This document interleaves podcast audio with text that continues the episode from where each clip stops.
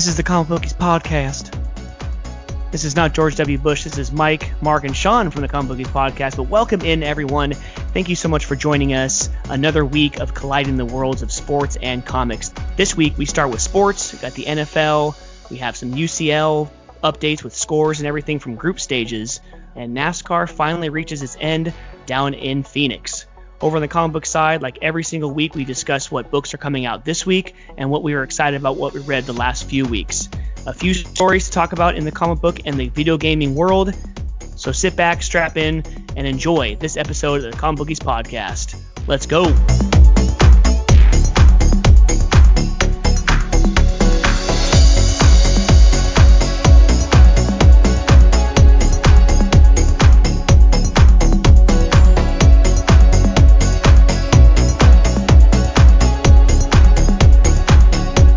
We don't care if you vote red, we don't care if you vote blue, we don't care if you vote Green Party, Libertarian, whatever the hell. As long as you have a drink by your side and as long as you like to collide the worlds of sports and comics, welcome in everyone to the Comic podcast. Mark and Sean, how the hell are you? All is well, man. Happy hump day. Mike, Mark, uh, crazy. The elections are still going on, waiting for all the final votes. I'm sure we're all glued to our TV trying to see who is going to be the next commander in chief. But no, things are good, man. Can't complain. How are you guys doing? Ah, come on. We gotta get we gotta get these votes counted. Come on. How's this taking so long? I'm the winner already, man. Come on. Well, you know what, Joe? You are not the winner yet, because we have my team of lawyers, and we. What's up, comic bookie brothers? Try to do my best uh, Biden and Trump impersonations. Didn't go too well, but nonetheless, here we are, colliding the world of sports and comics again with my two brothers. Man, crazy, crazy. We knew this was gonna happen. Couple states are uh, keeping us uh, hanging on to uh, biting our nails to see what's gonna happen next, but nonetheless, uh, hopefully America stays safe. Uh, we know there's probably going to be some type of uh, destruction. Hate to say it, but you know, protest or whatnot. Unfortunately, we want to say peaceful, but unfortunately, I think that something's going to happen once these true numbers come out. But I just pray for America. I pray for the well-being of uh, everybody in this great nation, guys. What Yeah, have you, man? I mean, it's it's funny because in all the elections leading up to this, you know, we've had pretty much the winner, you know, Trump and Barack Obama, Bush, they've been announced like the night of. But 2020 again rears its ugly head and you know we have the mail-in ballot so we have what five or six states that are still counting you know 200,000 ballots still uh, you know shoot almost uh, over 700,000 still in Pennsylvania so as we record on Wednesday new comic book day November 4th, it, you know, we don't have an answer. And you know what? I'm not even confident that by next Wednesday or Thursday when we record, we're still going to get an answer. I hope, but I don't know.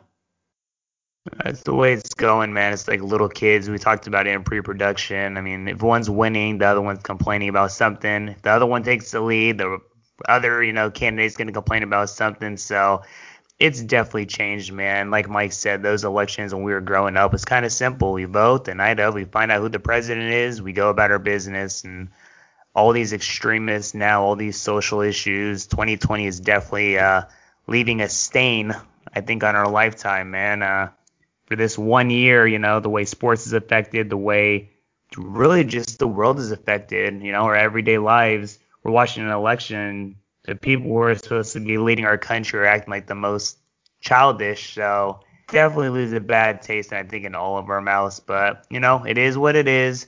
Gotta kind of just take the punches and people need to just sit back, relax, and listen to the Comic Bookies podcast and get off of this TV and don't even worry about all this childish stuff going on right now. Yeah, exactly. I mean, you know, we have so many things in our life that politics bleed into, but we try our damnedest to not have politics bleed into our podcast. So, I mean, other than politics, other than the election, how was your guys' Halloween? Um, my daughter, she got to dress up as Supergirl. You know, she did. She got all tons of candy from, you know, hiding it around the neighborhood and stuff. So it was a good time. And now the countdown begins with hopefully a, a safe Thanksgiving and Christmas. So, you know, hopefully we actually get that because certain states are urging us to not do anything, but you know that's not going to happen. But yeah, hope everyone's safe out there. Um, Mark, Sean, how was your guys' Halloween? It was cool, brother. I mean, Halloween's always kind of something special in my life because it's my father's birthday. So, you know, celebrating with Nice. him and just my birthday's obviously the week before, so is Sean. So October is always kind of a big month for us. And the only thing that kind of sucks usually is this damn daylight savings.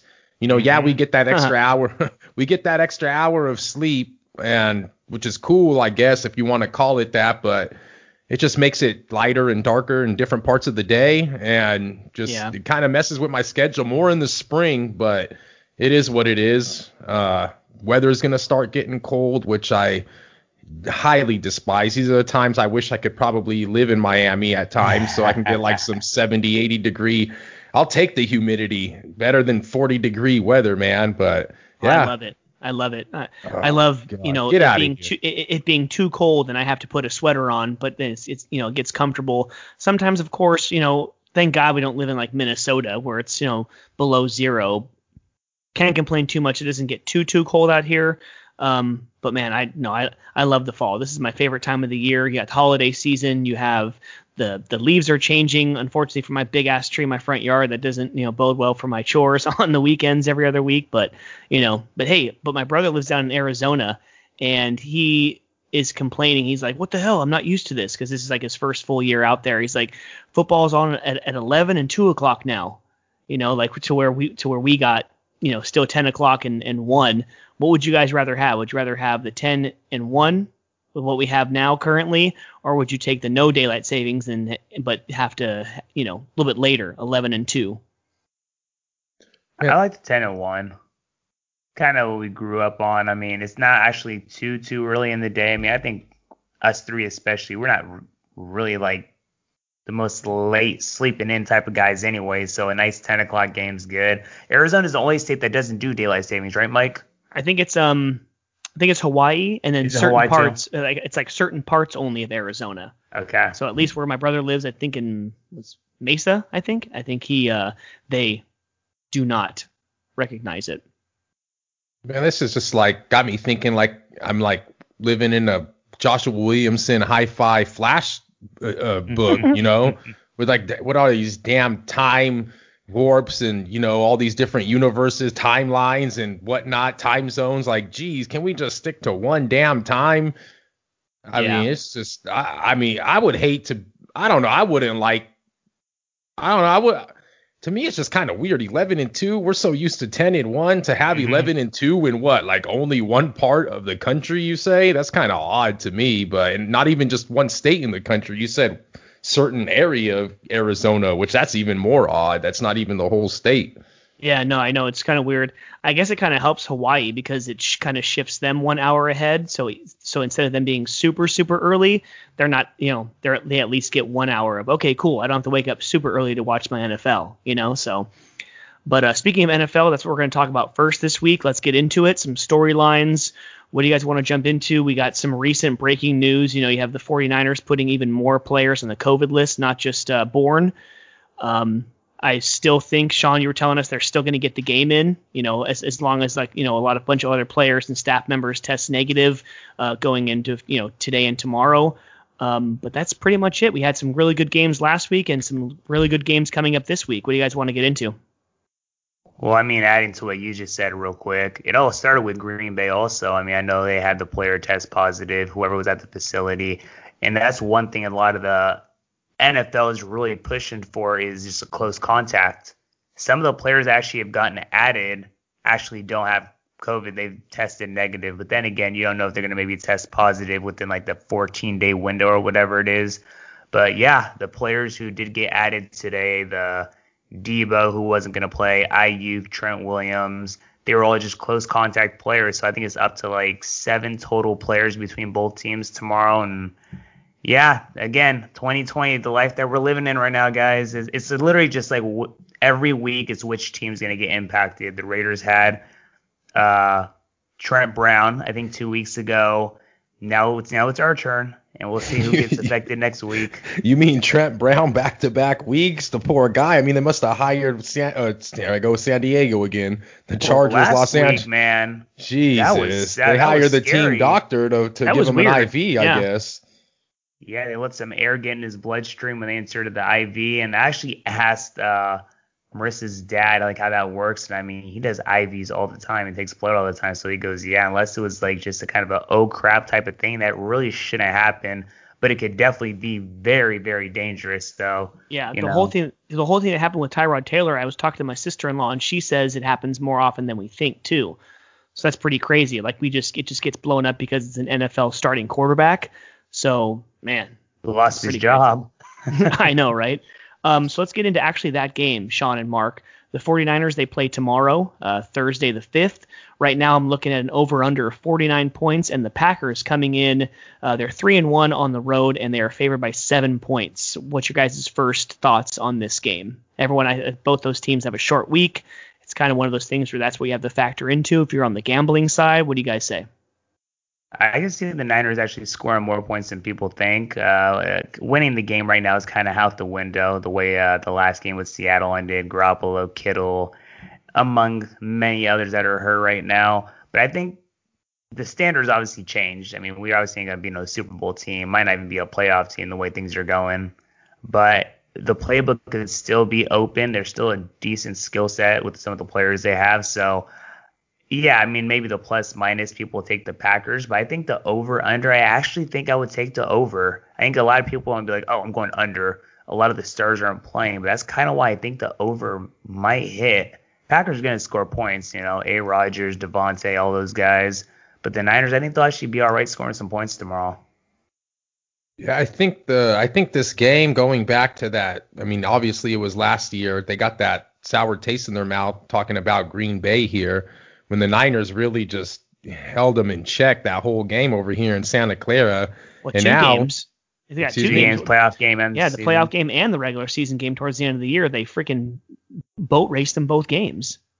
Okay, okay. I, for some reason, I don't have that memory. Do you remember the score of the first game? Was it as bad as the playoff game? Because the playoff game, I had the Packers in that game. So that's the problem. You always remember your losses, bro. So I remember that one. That I mean, I think that the Green Bay Packers are coming into this game now, especially with this news that they got. We got the Tartt is actually questionable. Richie James is questionable. We all know Kittle is out. They're obviously you the just most... say our whole team, Mark. No, I mean that's not fair to say. it's crazy the injuries that you guys have had, but tough, so who are they starting? For quarterback, um, Sean? Starting Hasty in the backfield. Trent Taylor is our number one receiver tomorrow. Jordan Jeez. Reed will hopefully be activated, and Ross Dwelley.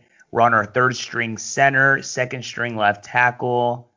Uh, yeah, it's it's gonna be just fabulous. Just you, you know, know it's think, one of those things. What, what, do you, what can you do? It's really what yeah, it is, man. I know, but I mean, with Kyle Shanahan, how the offense works and their bread and butter is the running game. And if they can do anything with who they have to plug and play, like what Dalvin Cook did for the for the Vikings last week, I can see them actually covering this game at home. You know, it's a short week. You never know how these teams are going to play. Usually, it's kind of a it's either a crappy game where it's super low scoring or it's a one-sided affair on these Thursday night games. It's not very, uh, you know, it's not a very uh, exciting game. But uh, but I can see if the Niners can can get the running game going, they can put some points up on the board and they can cover that touchdown spread. It's looking like the Green Bay Packers, Mike. Aaron Jones is questionable, but I think he's probably going to play. And with the revenge on their mind, and with, you know, with the, I think it's a second year now, right? Yeah, it's a second year with uh, Rodgers and the new head coach over there. His name's slipping my mind. If you guys, LaFleur, LaFleur, Big Cat LaFleur. We don't fight fair. Big Cat LaFleur. No man, Rodgers don't fight fair.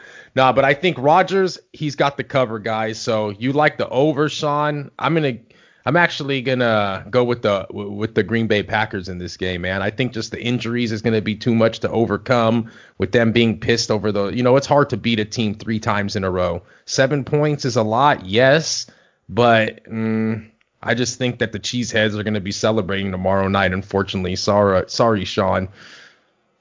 Ah, can't really apologize for that, man. I mean, if I'm picking a team, I'm probably gonna think the Packers will win uh, tomorrow. I do like Mike's take, and I think the Niners, yeah, they might be able to cover, but I think my betting choice would probably just taking the over. I think they'll cover that 49, uh, both teams. 10-4, 10-4. Let me ask you guys about this game coming up here, man. What do you guys think about the Seattle Seahawks? Although this game is not going to be in prime time, but it's kind of a nice one on the board here. Going to visit the Bills in Buffalo. Now you got the Buffalo Bills actually a home dog plus three points, guys. Uh, you got Russ Wilson going east. You got him in colder conditions. Uh, we all know that the Buffalo Bills have, uh, you know, they started off hot. They've been a little bit mediocre since then, but nonetheless they're still, I think, probably the team to beat, obviously, in the East. But uh, what do you guys think about this game, man? It's going to be an early game for the Russ going out East. We all know that their defense has been suspect at times. We got an over under sitting at 55 points here. Like I said, you can get Seattle on the money line at 155, Buffalo Bills plus 135. What do you guys say on this game? I like that game a lot. And uh, actually happy you really brought that game up, Mark, because I think it's going to be a good challenge for Seattle. Obviously, Buffalo's been struggling a little bit. Um, they're still obviously one of the better teams, in my opinion, in the NFL. And I think it's just a good statement game for e- either team. Seattle obviously came out the home versus the Niners. We know they're one of the more superior teams, and Buffalo's, you know, they might be the new beast in the East in the AFC, and the Patriots definitely aren't looking that way anymore. So I think it's gonna be just a good game for Buffalo to hopefully at home, you know, show them what they got. I mean, you're going against one of the best teams in football, not just the NFC. So uh man, it's hard to go against Russ, but I think this game Buffalo might be able to cover that home dog, man. Especially going to Buffalo cross country, I'll take Buffalo. Yeah, I mean it's going to be tough because I don't want to go against Russell Wilson, but then it's also that whole stigma of the West Coast team traveling east, playing the 10 a.m. start. Um, you know, Buffalo's, you know, they're no pushover. You know, three points and like and like Seattle's coming in into a first place Buffalo and still favored by three points, I don't know, man. Uh, I mean, for me to give a pick, Jesus, it's that's kind of hard. Like if I was gambling on this, I'd stay the hell away from this one. I would just kind of sit back and watch, you know, two two first place teams, uh, you know, duke it out.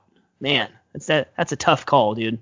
I mean, and with that analysis, Mikey, you might be a little bit right with your uh, with your prognostication because I would say that maybe that line is, a, you know, plus three. That's pretty nice number. I would think they would try to get you with that two and a half more, but maybe it's three because I'm looking at a depth chart here and we got a couple of their players like Norman, that's questionable. Micah Hyde, he's questionable. Josh Brown, he's questionable. T.J. Yeldon, you know, but I mean, I don't.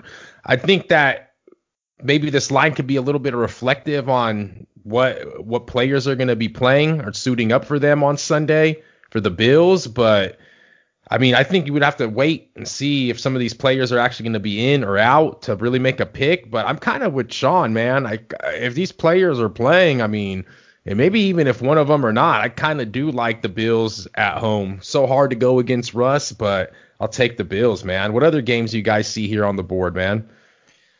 Oh, dude. Pittsburgh, Chiefs. Dallas would have been nice. I mean, but well, yeah, it would have been. Oh my but, god. I mean, but even if Dak Prescott was healthy, did, Dallas is just underperforming, dude. With the amount of with the amount of weapons that they have. But man, do they I, get their first cover of the season? Because as we know it, I believe they're 0 and 8 against the spread this season. A horrific uh, horrendous 0 and 8 for America's team, which I don't even know, guys. Can we even call them America's team anymore? I mean, that was something back in only Cowboys fans. Only Cowboys fans call oh. the Cowboys America's team. Come on, no one has in the last 15, 20 years, bro. Let me tell you, America's team. I'll tell you. even though I hate to say it, America's team is more the Patriots than they have been the Cowboys. Oh, hundred percent. And, yeah. and not for obvious Patriot reasons, you know. Um, but you know what I'm going to say, bro. Come on. I've been sticking with Pittsburgh at least the last three, four weeks, and I know it's a two touchdown spread. But you know what? If it ain't broke, don't try to fix it, bro. I'm going Steelers. The Steelers are going to go into Dallas. You know, there's no weather to worry about. Um, yeah, dude, they're going to absolutely throttle them by at least. give me three touchdowns, three scores, 17 to 21 points especially with Dalton not playing. He's on the COVID list, and I uh, I seen what DiNucci did the other night. The Oh rookie my from I believe Delaware or wherever I don't know where he's from, but he should go back because he looked atrocious and. No, I Yeah. believe actually he's from. Um, isn't he from like Division South Two? Or something like that. He's a Division two quarterback, but he, he ain't playing no Division two team come Sunday versus uh, Pittsburgh, number one uh, number one team in the NFL record wise, undefeated. And Yeah. easily the best defense in football, which travels anywhere. So yeah, I definitely got to agree with you there, Mike. It's gonna be at Pittsburgh, Blitzburg. Yeah, How does go- that- go ahead, How does Mark, that Mark. even happen though? I mean, how does that even happen? All it takes is that one guy in Ben Roethlisberger. We saw them last year. This dude comes back. He's like 37 years old, and geez, he's just he. I mean, man, well, how, these damn quarterbacks. I mean, if you can really find that damn Hall of Fame quarterback for your damn organization, it's just you guys have mentioned. I mean, even on our poll for the Comic Bookies podcast at on Instagram at the Comic Bookies podcast, uh, we even mentioned that you know what's a better coach or who makes the bet the, the coach or the t- or the or the or the MVP player. You know, I think that I mean, if you really look at it now, it's kind of you really think about it, it's probably the player, right? I mean, Tomlin, he's been a pretty damn good coach in my opinion, but just to have Roethlisberger back and doing what he's doing, it's kind of, I mean, very, I mean, it's kind of. It just seems. It, I mean, it just seems to me that Pittsburgh itself is like a good organization. They've, you know, for as long as I've been watching football, they've at least been like in the hunt, if not in first place in their division all the time. You know, they've dude, they've only had three coaches like in their whole organization, or as or Mhm. as long, you know, back into the 60s and 70s. So I mean, it's just crazy. So But don't you don't don't you worry? Your 2014 uh sixth round pick and uh, Garrett Gilbert out of SMU. I'm sure he'll uh follow. He'll get the Cowboys there to down in Arlington. I don't know. Uh, what one game I do want to talk about Sunday Night Football. It's looking like one of the games of the week. New Orleans Saints visit Tampa Bay. Tom Brady's Tampa Bay Buccaneers. Um, are we going to see another outcome like we did in Week One, where the Saints kind of sneaked out a, a, a win against Tampa Bay, or are we going to see Tampa Bay covering a five-point spread? You have an over/under 51 and a half. What guys? Um, sorry. What do you guys say? Well, I think it's going to be a great game. We're going to have a couple receivers back in action and one suiting up after injury, Michael Thomas and Antonio Brown. Uh, Tampa's going to be a couple games into the season with a little bit more experience. Tom Brady gelling into that offense is going to give them, I think, the slight advantage. The defense is playing great. New Orleans, they're definitely a different team on the road. With that being said, I mean, Kamara's having a just MVP-ish type season, and again with Michael Thomas back, I think that offense can go right back to clicking the way they want it to be. But on the other hand, man, just that Tampa team, like when you watch them, man, it, it's not just offense. A lot of these teams you talk about, oh, good offense, good offense, but I mean that Tampa defense, man, Devin White, Lavonte David, they're good, and I think that's gonna be the difference here. Uh, I'm looking on Bovada right now; it's a four and a half point spread for Tampa, and I think it'll go over the 51 and a half total, and I think Tampa's gonna win the football game, and I think Antonio Brown will score a touchdown. be careful on that um, over under 51 and a half. I'm seeing right here on the AccuWeather, we have possible thunder and lightning storm. So um, if it's, you know, if it's not thunder and lightning, but if it's pissing down there, it might be a game. It, it might be like a 16 to 6 game like the Raiders and Browns last week. But Sean, let me ask you something. Mark, you're including this too. Right now, are the Tampa Bay Buccaneers the best team in the NFC? I don't know if they're the best team in the NFC yet, but I think they have the most potential. Obviously, I'm not looking at season to season potential, but this very season with what they have, I mean, Godwin's not even playing. You just added Antonio Brown. They have an established running game. Ronald Jones right now is not the Ronald Jones of old. Leonard Fournette, that boy's playing some damn good football too. And oh yeah, I got freaking Tom Brady slinging it to Brate and Gronkowski and a great defense. I mean, Seattle is right there. I think just defensively, they might be a step, a couple of steps below Tampa. So complete team wise, I think Tampa's there. Oh man, that's uh, Yeah, Mikey's, gonna, Mikey's gonna hate it because I I, th- I'm, I was one of the ones to call it, man. Tampa Bay and all three, uh, all three uh, champion, not I think a champions. complete, I think a complete team. The You're most playing 500 team, right now, Mark. The most complete team in the NFC is Tampa. Let me just say that the most complete team. The only So- reason why the only reason why I go against Mark and the whole championship thing is we haven't had a year where the either one of the two Super Bowl teams has been playing a home game at their home stadium, and as we know, this year's Super Bowl is in Tampa Bay, so kind of going with just that, you know, Yeah. just just based off of that. I don't care if they're like by you know without a doubt the best team in the league, they are not making the Super Bowl just based off of that. I think the closest we ever had, I think, with the 49ers played at Stanford. I think one of their Super Bowls or like really close, like, like Uh, in the, Bay- Bay Area Broncos, I want to say, or it was one of them Broncos against are- Cincinnati. or Bengals or one, yeah, one of those ones. So, I I mean, just strictly based off of that, doing no research and having like no opinion, you know, based off of offensive and defensive, uh, you know, personnel. I'm just gonna say that. Let me ask you: Are, are any teams from the NFC gonna gonna make the Super Bowl? The NFC East. Let me ask you a question again: Are any team from the NFC East gonna make the Super Bowl? Hell no. Thank you. In the NFC North, you got one team that's liable to contend to the Super Bowl. That's the Packers. Okay.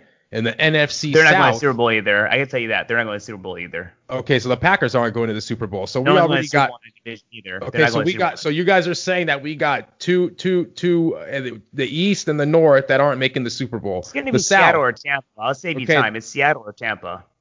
I'll save you Okay, time. so Mike just Mike just said that there's no damn way that Tampa Bay can make the Super Bowl, but Sean is just saying. My, Sean just said that freaking it's between I two think teams. that- and that's my and that's my opinion. That's, that's that's obviously my opinion. I mean, yes, there's like the cliche, oh, it's a home team playing at home, but then again, you're playing in empty stadiums. I mean, that's just kind of uh, you know, It is your opinion, but I mean, in my opinion, dude, I see the Packers, the Saints, maybe the Rams, and maybe the C. You know, oh, you didn't like say the Rams. I don't say the Rams. You you lying about the Rams. I'm not lying about the Rams. They're the only other viable team other than the Seahawks and the, maybe the the Saints, the Packers, the Rams, maybe the Cardinals. But I mean, like you said, Buccaneers. See, I mean, I don't see too many teams really, really. Once Tom Brady gets gelling, AB, like you mentioned, Sean.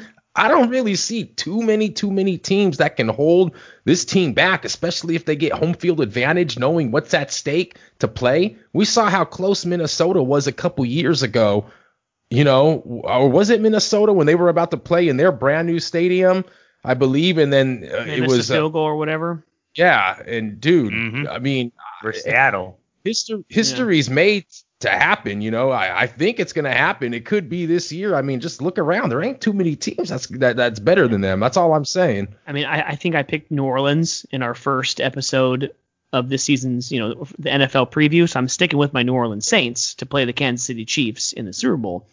But no, I, I definitely see what you're saying. For me, it's three serious teams making the Super Bowl: Seattle, New Orleans, and Tampa Bay. I don't put Green Bay in that in that echelon just yet. They have two, you know, they have injuries like at, with Aaron Jones. Who knows if he's going to stay healthy? Davante Adams has already been injured this year. You know, like these older quarterbacks like Aaron Rodgers, Tom Brady, Drew Brees, they've been doing a really good job later in their career of kind of avoiding contact, whereas Mr. Big Ben is still taking hits left and right, but they're un, you know, lo and behold, they're undefeated, so he's the outlier. But yeah, I see those teams m- making the playoffs. I think the lack of defense in Seattle is a detriment to their team. So I think that they're going to maybe make it to the NFC Championship, but I don't see them in the Super Bowl. Not to And say the- drag on this real quick, but now let's look at this one real, real quick.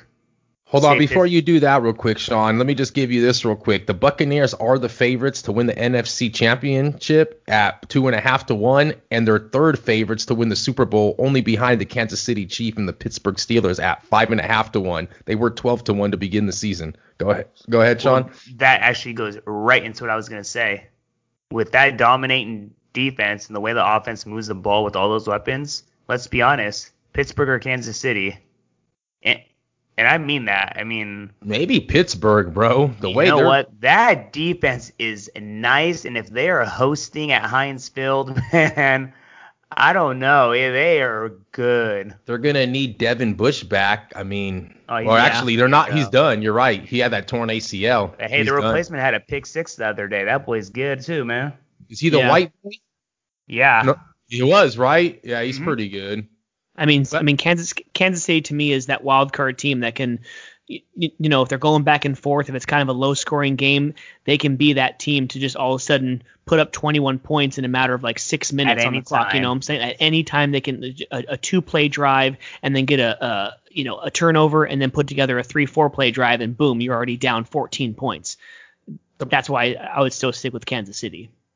The problem is this: it seemed like a couple seasons ago, what it was the NFC that was kind of dominant over the AFC, but this year I feel like the AFC is the one that's wide open. You got the Bills, even the Dolphins that are contending. You got the Ravens, you got the Steelers, you got the Browns. They're not going to do much, but they might make the playoffs. You got the Colts that are doing good. Tennessee's going to be right there. You can Kansas say it. City. You can say it. You got the Raiders doing good. a raid. I mean, I was coming to them, but I mean, it seemed like the NFC was the one that was doing damn good a couple years ago. Philly was good, Dallas was decent, Green Bay, Minnesota was balling, New Orleans, you know, Atlanta, uh, Seattle, San Francisco, and it's just turned. It's kind of turned to the AFC now. So we'll see, man. Uh, it's halfway through, right? We're halfway through. Yep, halfway through. So give us so fellas, give me your guys' locks of the week. Uh, pick one game that you're super confident in that you would be willing to drop a paycheck on. Ooh. Oh, wow. I mean, Uh, for me, for for me right here, I'll, I'll go ahead and jump in and I'll, and I'll go first. I am looking at this Dolphins and Cardinals game.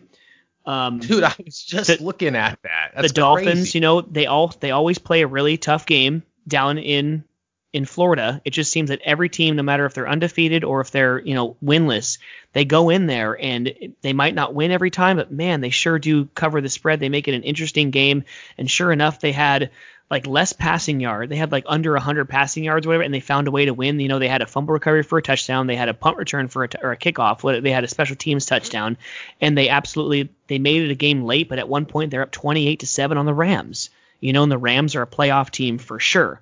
So I am going to take the Cardinals at home, coming off of a bye week to only cover a four and a half point spread, and Kyler Murray. Dude, that's pound my lock of the week. They're gonna pound them. I will copy and paste that. Arizona's gonna pound them by at least ten. At least ten. So that's your lock of the week too, Sean? Oh, Sean, you got to give a different game. Oh man.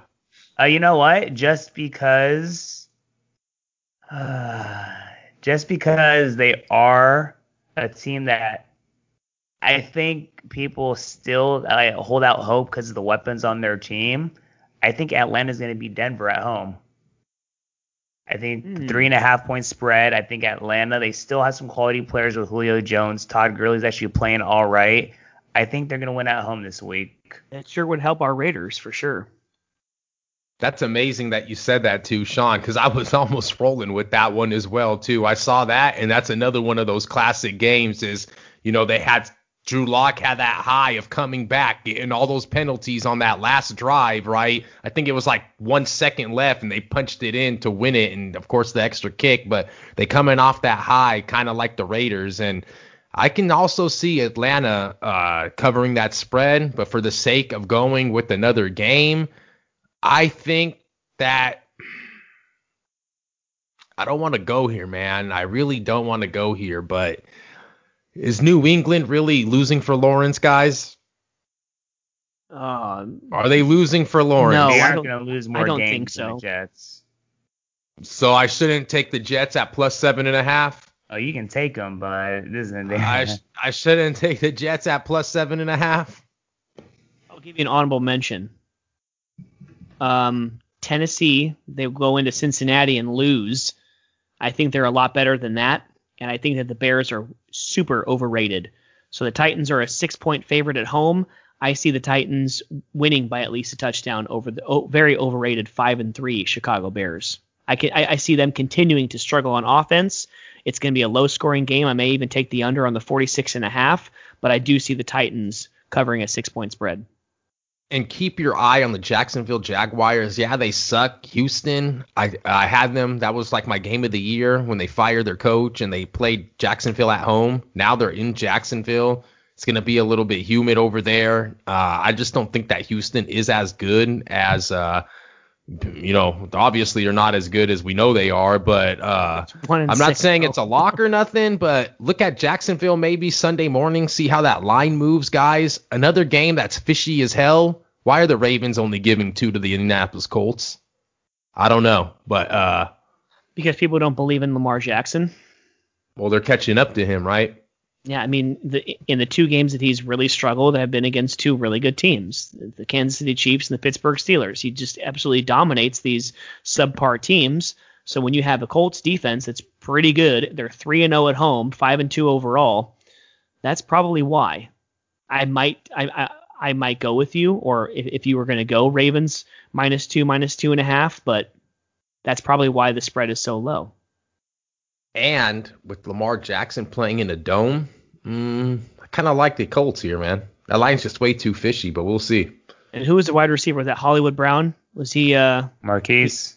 he was um he said some stuff was it on twitter or whatever you know What do you um, say? What do you say? he, he was He- he complaining wants about the he, was com- football. he wants a football he wants a football so i mean he, he had to know what he was getting himself into with lamar jackson being a, a running quarterback but you know so but that all sounds like a good slate of games to start our morning at 10 o'clock not at 11 o'clock so let's get into some Champions League games. So we're still in the group stage. God damn, my Manchester United Red, uh, Red Devils, they lose to some Istanbul team today in group stage. Um, it's How is know, that possible, Mike? How how is that even possible? I don't know. I don't know. But what do you guys think so far in the first? Uh, how far are we into group stage? Are we still? Are, we're already in the second leg. Or are we still in the first leg? Like three games in, I think, two or three. We're two Right. games into the group stage. Uh, each team plays at home, I believe. So Played what we got? games. Yeah, four, yeah, we got four more to go. Yeah. Uh, Liverpool pounding the Portuguese national Diogo Jota keeps another what six goals for Liverpool in uh what six games or something like that. I mean, not even Bruh, like he dude, is hella this, good. this dude, I mean, they're even like, I I heard there was like a, I mean, I didn't hear obviously because I can't hear what they're talking about in Northwest England, but uh, I saw through social media and whatnot that there's been a little bit, I don't even know if it's tension, but it's kind of just a little bit of questioning like, man, this dude is just balling over Firmino. Like, what has Firmino been doing? Like, they brought this dude in and man, that was I don't know who initiated that trade or that pickup or that signing, but Klopp, more power to you because they put a beating on Atalanta, Italy's uh, one of Italy's finest on Tuesday, a five to zero win, and uh, I'm kind of happy where they at because I was just talking a bunch of shit about them now. They can't really perform like they used to a couple weeks ago or seasons ago, scoring three, four goals a game, and man with their leader, their captain, one of their captains out in Van Dyke for the season. Uh, they kind of put it together in that Champions League. Let's see what uh, what they do going forward here, guys. Yeah, I think Manchester United is super fortunate that they put together two wins in the first two games against the two better teams in Le- in Leipzig and PSG, and they have a plus five goal differential. So I think that's going to help them if they're going to end up, you know, in second or third place, but off of goal differential. I think it's going to help them out. I think they, you know, of- course they should, you know, go go three and zero in this first, you know, leg around, but. those Barca- first two games they were fortunate. Barcelona gets over Dynamo Kiev, the Ukrainian team, two to one. We got Lazio beating uh, Zen. Uh, I'm not sure, but one to one. Zenit, Saint, Russia. Zenit, St. Petersburg. Chelsea with your guy Timo Werner with two goals, a penalty in the 10th Yep. and the 41th minute, two penalties for Timo. They beat Rennes. Uh, I believe that's that French team. I mean, Haaland, what can you say about him, bro? Jesus. For Dortmund, 3-0 win over uh, Bruges. Uh, I, I don't know where they're from. Sean, maybe Not sure actually. not sure. That looks, uh, might be uh Belgium. Hazard. I was Might gonna- be I a was just going to say that. I I think that might be Belgium. So we got uh, Hazard also with the goal for Dortmund, which uh, is um, our guy Pulisic's replacement, I believe. Juve with a huge win, four to one against uh, I believe that German team. Fer, I man, ESPN just gives me the damn like whatever. It looks like a stock ticker symbol, F E R E, whatever they are. PSG gets the loss. I know exactly who they are to Leipzig, and uh, Di Maria with the goal, but that's not enough. they got a red card, and uh, yeah, they get the loss. Sevilla, I don't know, guys. I think that these groups, I just. I don't know. What do you guys think, man? I think that Manchester City still has a chance of getting out of their group even with this loss. I think that uh Liverpool obviously is probably going to get out of theirs. I like to see the English teams kind of make it through sometimes. I don't know. What do you guys think? I say? think the big thing you got to look at is a team like Barcelona, still one of those household names, brand names, but they're off to the worst start. And I think it's like 30 or 40 years. They're in 12th place right now in the Spanish league, and even a 2-1 win that they just recently had, a 2-1 win versus Kiev, that's not Barcelona like. You know, we're used to them going out, getting these dominating performances, but when you see the team, I mean, they haven't really added too many players. They've done nothing but really lose players. They signed Griezmann, who hasn't really done much of anything for them. There's still some really good talent here, and that's the problem. They got Pjanic, who came from Juve, great player. Messi's still Messi, but like when you really, really look at Barcelona, they're starting Dest, the young American that came from, uh, was it Ajax? I can't think where it was from. But that just says something, you know. Instead of going out, going to make this monster signing, like they're starting, you know, a younger American is like, come on now. When did you ever think a young American's gonna be starting for Barcelona? Really, they're just not the team we, you know, we're not used to seeing right now. Just seeing this two-one win, yeah, they won, but it's like they're not where they're supposed to be, and I, I think they're just they're in a spiral going backwards, man. I'm telling you, and yes, it's you know no cap soccer. They can go and buy somebody and get right back to where they want to be, but I think they're going in the wrong direction. That's one team that I mean they might get out of the group stage, but I don't see them going far in this tournament at all. And I take that back. They've actually played three games in the Champions League so far. Mhm. Yeah, they, I think they finished up like the first leg of playing everyone the first round, little round robin. Correct. And uh, Mike, I know you'll be happy to say see that Manchester United is actually in a transfer spot there, sitting at the top of their group. hmm Yeah, like I said, you know, having that plus five in the goal differential is going to be huge for them.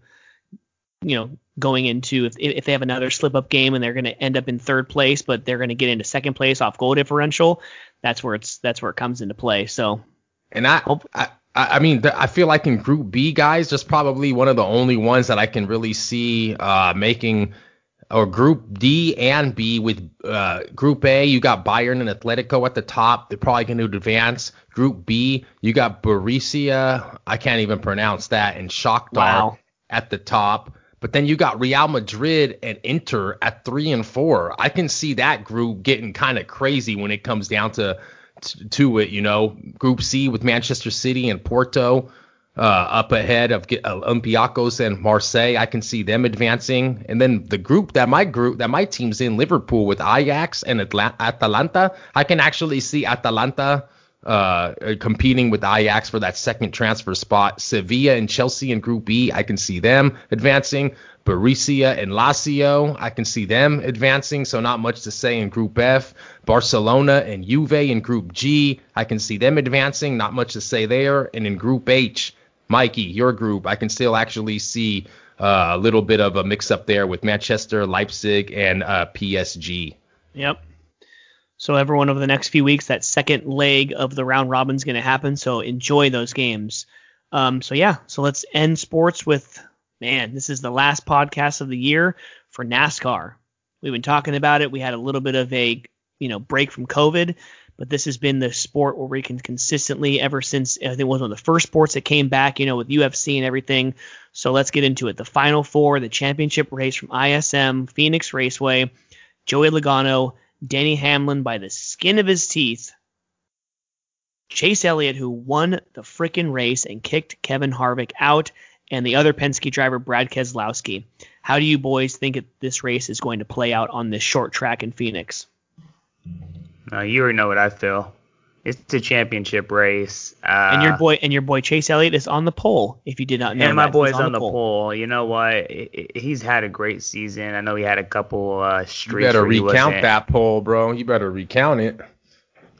I don't believe he. I don't. Believe, I, don't I like that. I don't like that. He's he's poll. uh, I don't believe extra ballots. I don't believe that poll. They better recount it. but no, that's the I, P- I think that- Chase. That's the P O L E, not the P O L L. You seen that? Yeah, no, I, I I don't know if you want to mix that up like someone else we know, but yeah, no, P O L E. See that DJT? Dude, that was I the like best. uh, I like Chase, man. I mean, he I think last week showed a lot. He needed to win. He went out and got a win. Simple as that. Not much to it. He has a couple wins throughout the season. He's had some streaks where he's been just purely dominant. So I'm just gonna go Chase. Not don't need to say any stats. It's Phoenix, a short track. I think Chase with the pull is gonna have a good advantage. and I think he's gonna win the race. Oh, that was beautiful. I love to see what Chase did last week in Martinsville to get that win to propel him to the championship, man. It, I mean, it wasn't as exciting as when Joey Logano did it over Truex Jr. to get into the championship race and event waste to get into Race. to get into the championship race and eventually win it down there in Miami Homestead Speedway. But I mean, you see the obstacles Chase had to come. He thought that they had a penalty when his when his jackman came off the wall too Oh, early. that was scary. That was scary. I mean, he got back. You and I mean, this dude, he just his car obviously was fast because you can't do that without a without a rocket ship. But sometimes I think uh, how Jimmie Johnson won so many of his championships and all his races. I in a way, sometimes I think it's like mental and how many balls to the wall and how many, I mean, how much heart he really got to push that damn machine. Because at the end of the day, I mean especially with older drivers. I mean, I don't know how much you can say that because I mean Busch is really getting up in age now, and we got Harvick, obviously nine wins this year, but we know that when you're younger, you have no fear, right? So Chase Elliott's still around in his mid 20s, so. I don't know if it was that no fear factor playing into that race, but man, that boy surely got it done. I know I remember saying that I believe Chase could get in, and Ham. I mean, the, I can't believe we haven't talked about Harvick not getting in yet. How? I mean, if you guys have any That's just- opinion on that, I want to.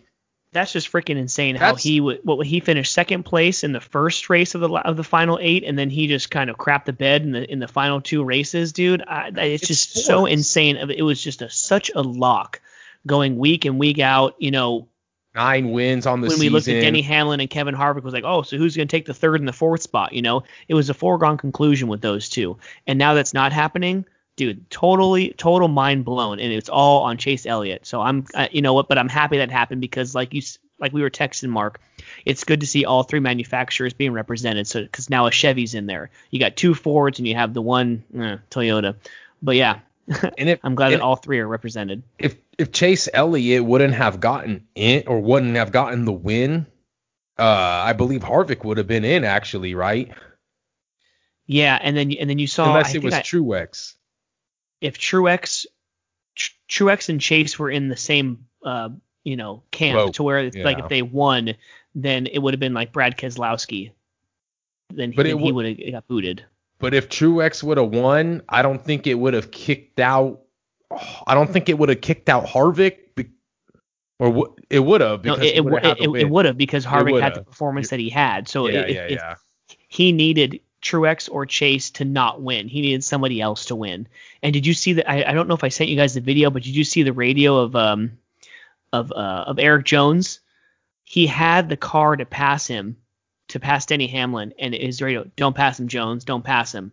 What would you guys have done in that instance?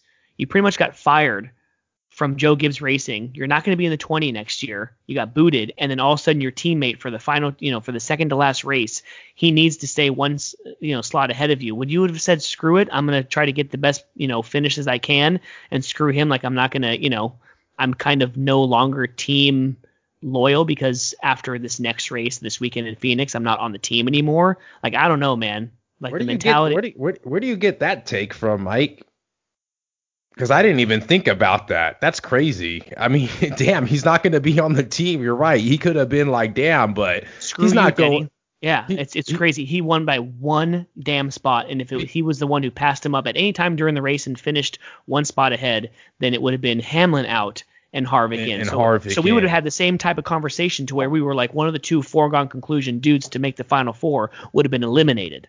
And wasn't it? And wasn't it Truex, I believe, that was right behind? Uh, uh, wasn't Truex right behind Erik Jones as well on the track? They were both holding up every single car behind them, so Yeah. no one, because it wasn't just it wasn't just Jones or Truex. It was if any car, any Yes. position got ahead of De- Hamlin Yeah. on the track. Yes. that Harvick was in. So you just had you just got uh, Jones and Truex just you know hunkered down, Jose Mourinho style, parking the bus behind Park the that- bus. parking the, the bus behind that FedEx car, so Yeah. no one would pass them. I mean, it was a dude.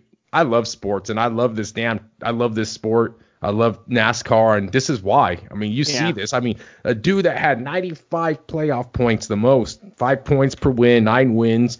He doesn't get in. Like you said, foregone conclusion, and he is not in. And here we go. He that's his best track. Phoenix I International know, dude. That's the first thing I thought of was like, dude, he's got nine wins there all time. He he probably would have won. Like I'm just saying that just based off of the you know hi- history.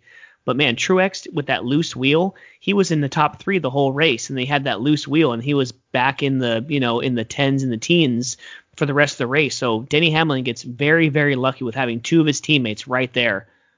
and then you see Harvick trying to spin. he dumped freaking Kyle Busch. a Hail Mary, and Busch just gives him the finger and just does the good old 360. See, dude, Yeah. I love it. I love it, dude. and then he What tries, and, and then you see Harvick trying to like put it in reverse What because he ends else is- spinning.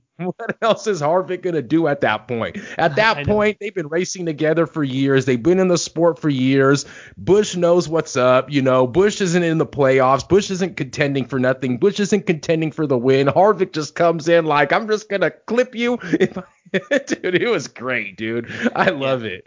Boy, and it was just so up. funny, just like so defeated. You know, like Harvick has to reverse over the checkered, you know, over the start finish line, and then he's just and his whole back end is just effed up and is all on fire and shit. Like talk about your like talk about your season going up in flames, literally. But what? But what if it? Uh. But what? But what if it would have worked for Harvick, dude? I Oh mean, what if it would have worked like it did? Busch would have been pissed. Hamlin, his teammate, would have been freaking pissed. Oh man, because the tiebreaker was going to Harvick. So And then, if they would have tied, then they would have gone to Harvick. Yeah. and then I had a question from a non-NASCAR fan that just happened to be watching it with me that afternoon. And the question was, the question to me was, so what happens now? Who pays for that car? I mean, obviously it was so damn intentional. I mean, blatantly. How, I mean, does the other team have to pay like Joe Gibbs for the? I mean, obviously Kyle didn't wreck, but say Kyle would have wrecked. You know who pays for like this? Does freaking uh, Stewart? Does, does does Tony Stewart come out of pocket like here, Joe Gibbs? Like here's a little Yeah. bit of money. For, sorry for that. Don't know. Obviously, it doesn't work that way. Unfortunately, racing's racing, and uh, I'm sure they understood. But Yeah, let's get into the race though, the actual championship four. So, kind of just sticking to the final four as you know, assuming that they're going to be the top four to either finish or at least one of them is going to win. Um, you have over the last seven races, so since to the 2017 season, like all of these guys have, you know, they each have a DNF except for Keselowski. You know, um, Keselowski actually, if he wins on Sunday, it'll be his first ever win at Phoenix. He's never won there. Um, also with Chase Elliott, but I think Logano has two wins there. Hamlin has a win or two or something like that. So it's going to be very, very interesting. Like, what do you guys think is going to happen as far as you know who takes the championship? Well, I think what you just said uh, kind of hits it on the head. Hamlin has two wins. Logano has two wins. There's a reason why they're in the final four. But looking at someone like Chase, man, I think it just goes back to the confidence he has. He's had a great season.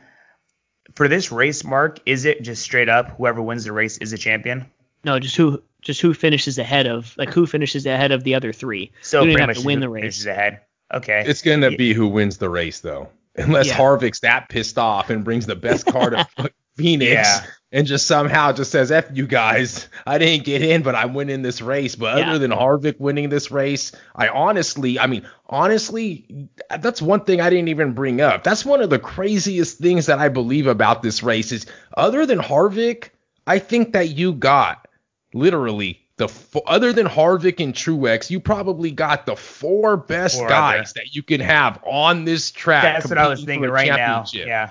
Who Yeah. won Phoenix? Who won Phoenix in the spring? Logano. Who wants that car, that short track car, that one at Martinsville, or that one I believe was it the first Martinsville or the Loudon? Or how good has Keselowski been with that short track car that he's been brag, bragging about from Team Penske that he has not wrecked yet? So that's the one that's going to Phoenix. So we know Keselowski's bringing his badass car. We know Logano's badass there. I don't even know how many wins Hamlin has there, but I know it's a couple. And Chase Elliott, That too. Chase Elliott, that bo- two for Hamlin. Yeah. Mm-hmm. And Chase Elliott ain't no slouch at Phoenix either. Let me tell you that.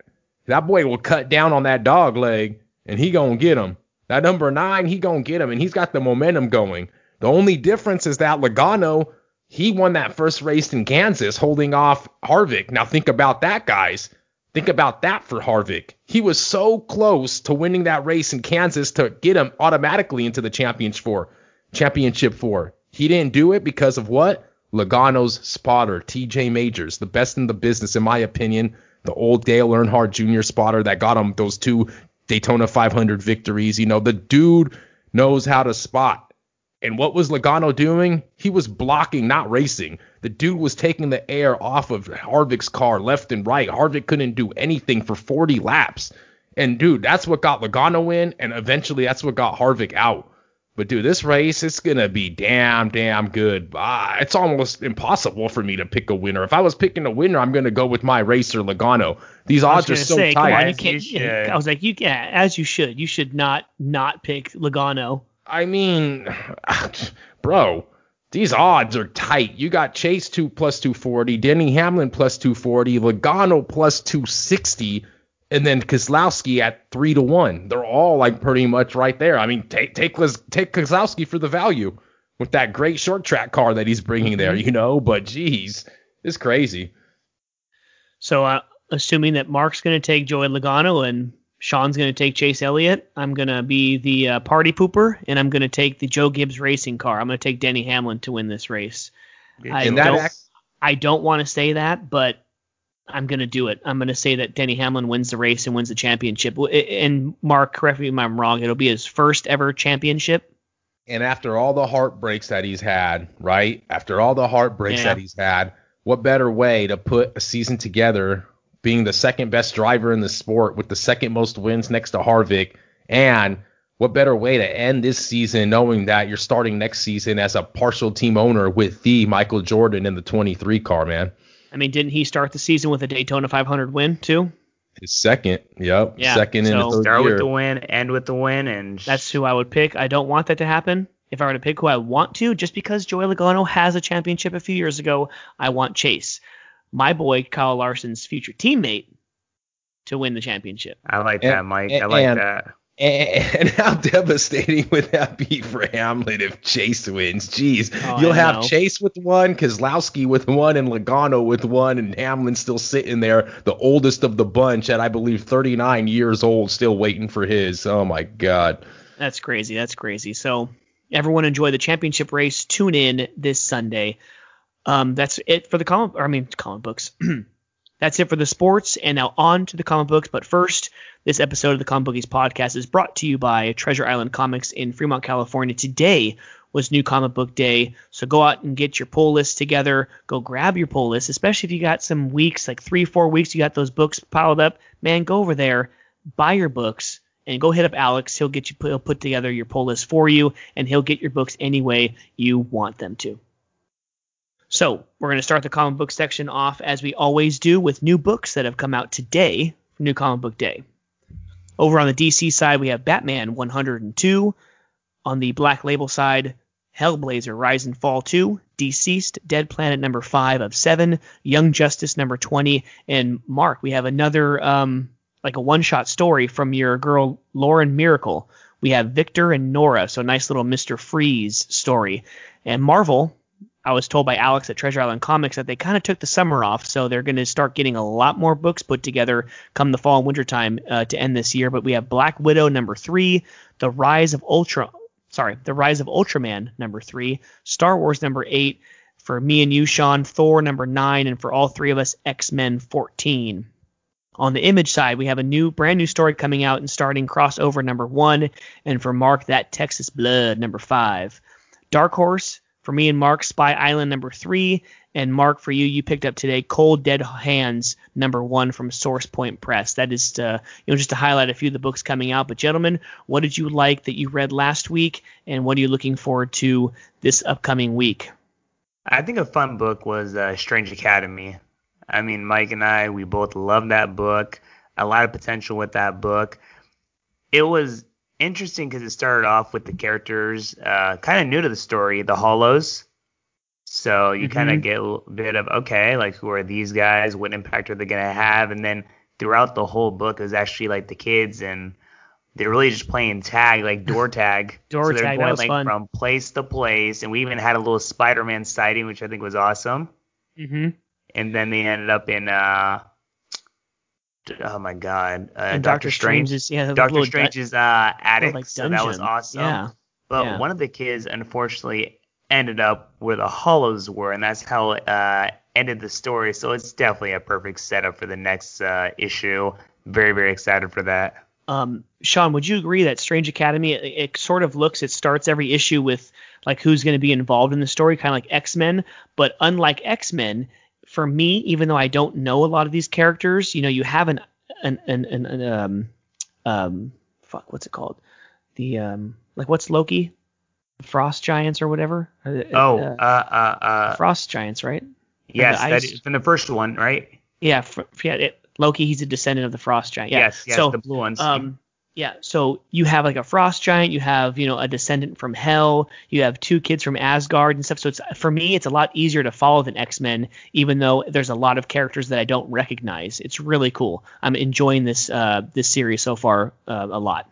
I agree with that, and I actually really like that how they have kids from all these different places, and they actually like kind of visit those places. Like in the most recent issue when they're playing tag, they did actually go to Asgard. Yeah. So no, it's like you said, you know, characters we're not really too familiar with certain ones, but you could definitely relate just because you know we've watched all the MCU movies and we're familiar with you know the different characters where they're from, and all these characters are really just taken from all these different.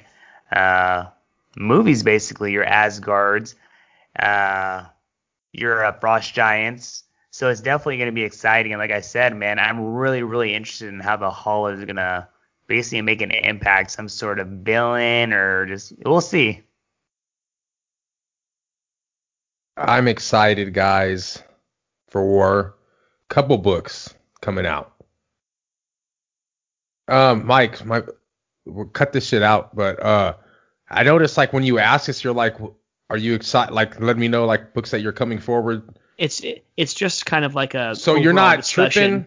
It, it, I don't care if you if you jump around. It's just comic book talk for like ten minutes. Yeah, I don't care. Because. I always feel kind of like random because you guys talked about shit that you liked, and then I come back to shit that is coming out like this week again. Mhm. But then Yeah. again, I also want to talk about stuff that I like, but for some reason, I think I, I like to talk about that at the end. I don't know. It's weird. No, it's it's it's just kind of like just throw a book out, whether you read it or whether you're going to read it, and then we'll just kind of discuss. It's fine. I don't care. Because I noticed me and you kind of start talking about like detective and undiscovered country. We usually talk about that shit at the end, but whatever. I picked up another book, guys, from Aftershock, man. I don't know if it was because of Miles to Go or if it was just it, it caught my uh, attention. Probably, obviously, it was because of the whole political stuff going on now. But I picked up Red Atlantis, man. It's a new book that came out today. November 4th by Aftershock Publisher. It's written by Stephanie Phillips and Robert Carey. And it's uh you know it's kind of just about uh, espionage with U.S. and Russia and whatnot. So I saw that on previews and I picked it up. Decided to get that one. Another one you mentioned the uh, Cold Dead Hands on Source Point Press. Kind of a little uh, Source Point Press kind of thing. Saw it read the description on previews, was excited about it, so I picked it up. See if I'll. Well, I mean, I might pull it. Haven't read it, but three issues, why not? When it's something short like that, kind of support a small publisher, support the artist, support the writer, and kind of just uh, get their book uh, sold out there, right? And uh, another one though that I'm obviously I didn't even pull it, guys. I really didn't. I must have saw it on previews. It must have slipped my mind, or I didn't think. You know, there's so many comic books that when I'm going through previews sometimes, I know that I might just skim through some stuff. And this is one that happened, the crossover, Mike. Thank thank you for putting it on the pull list with Alex over there at TI Comics. Once again, we are brought to you by TI Comics in Fremont, California. Check them out. Uh, the crossover by Donny Cates. Mike, I've heard you a lot on this podcast talk about this writer.